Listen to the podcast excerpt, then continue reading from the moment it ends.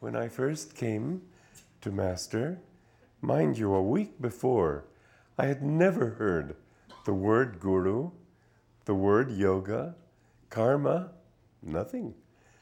Almost all our basic teachings I'd never heard of. And here, one week later, after reading the autobiography, I was so completely swayed, convinced by him, that I just knew this was for me. I made a lightning decision, you might say. I took virtually the next bus from New York to Los Angeles. He accepted me again within half an hour, which was, you might say, unheard of. And you'd like to be able to think, well, then I must have had some great samadhi. No, I didn't. I can't make any such claim. But I knew it was for me. And, uh, but my heart was convinced, my mind was totally confused. I just, because I was the kind of fellow who needs to get it all together. And Boone was somebody who loved to give all these esoteric answers. And my invariable question was, Did Master say that? If he didn't, I'd put it aside. If he said yes, then it was something to be believed in. But I never, for a moment, since that time when I met Master on September 12th, 1948, I've never had a doubt about him. I've had lots of doubts. I mean, how could you not? I had to sit down every 15 minutes while working to try to calm his mind, which was just in a furor. And mind you, I had argued with my mother not very long before about when she talked about the miracles of saints. I thought that was nonsense.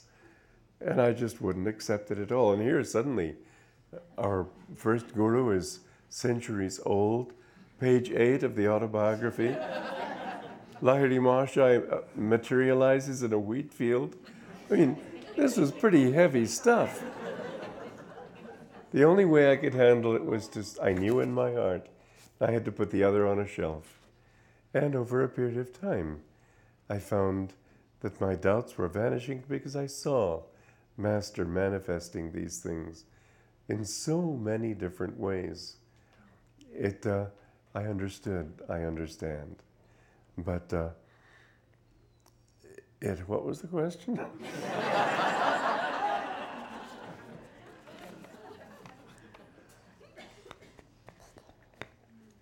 wasn't the question. What was it? Anyway, the point is that it, it wasn't easy. Yeah, the question was the one I raised. Don't get so involved. I've seen that finally the answer to my questions, there was a period I went through in 1950 of intense doubt. I still knew he was my guru, but uh, still there was doubt. I couldn't help it.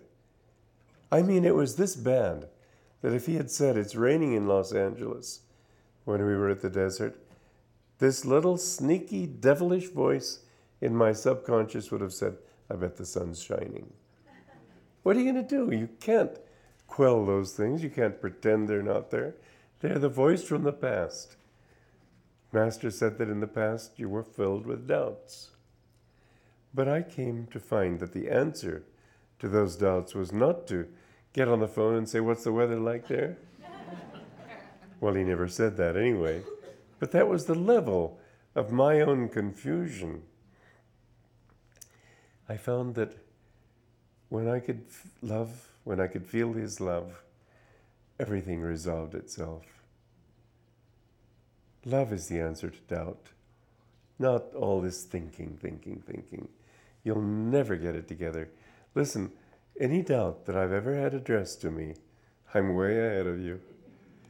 But I also know I know the answers to most of the questions, and I know that the main answer is the one Master gave when it was that other Kriyananda in Chicago, in fact, who came to Master, and I've told the story in the path, haven't given his name there. Shelley. huh? Shelley. Yeah. No, not Shelley. Disciple of Shelley, Kriyananda. And he had this this long list of intellectual questions that he wanted to ask Master. Master said, Love God. He thought, his head, read the next question. Master said, Love God. This guy shook his head and said, Well, asked his next question.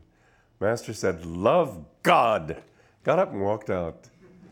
And so this man has ever since then quoted this story as uh, proof that even masters have their problems.